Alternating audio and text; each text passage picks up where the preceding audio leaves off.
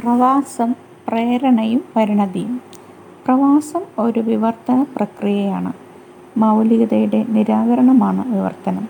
സ്വരാജ്യം, അതിർത്തി, ദേശീയത, പിറന്ന ഇടത്തിലെ വ്യവസ്ഥകൾ എന്നിവയെല്ലാം പ്രവാസത്തിൽ അതിലംഘിക്കപ്പെടുന്നു. അപ്രകാരമാണ് അതൊരു വിവർത്തന പ്രക്രിയയാവുന്നത് ചുരുങ്ങിയത് രണ്ട് ഭാഷകൾ, രണ്ട് സംസ്കൃതികൾ എന്നിങ്ങനെ എന്നിവ മേളിക്കുന്ന വിവർത്തനം ആത്യന്തികമായി അവശേഷിപ്പിക്കുന്നത് അനിശ്ചിതത്വവും കൃത്രിമത്വവുമാണ്. സമാന ക്രിയകളാണ് ഒരാൾക്ക് മറ്റൊരു ദേശവുമായി ഇടപെടേണ്ടി വരുമ്പോൾ അരങ്ങേറുന്നത്.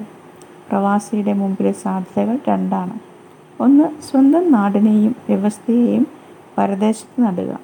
അത് കൊളോണിയലിസത്തിലെന്നപോലെ ഹിംസാത്മകമാകാം, അല്ലാതെയുമാകാം.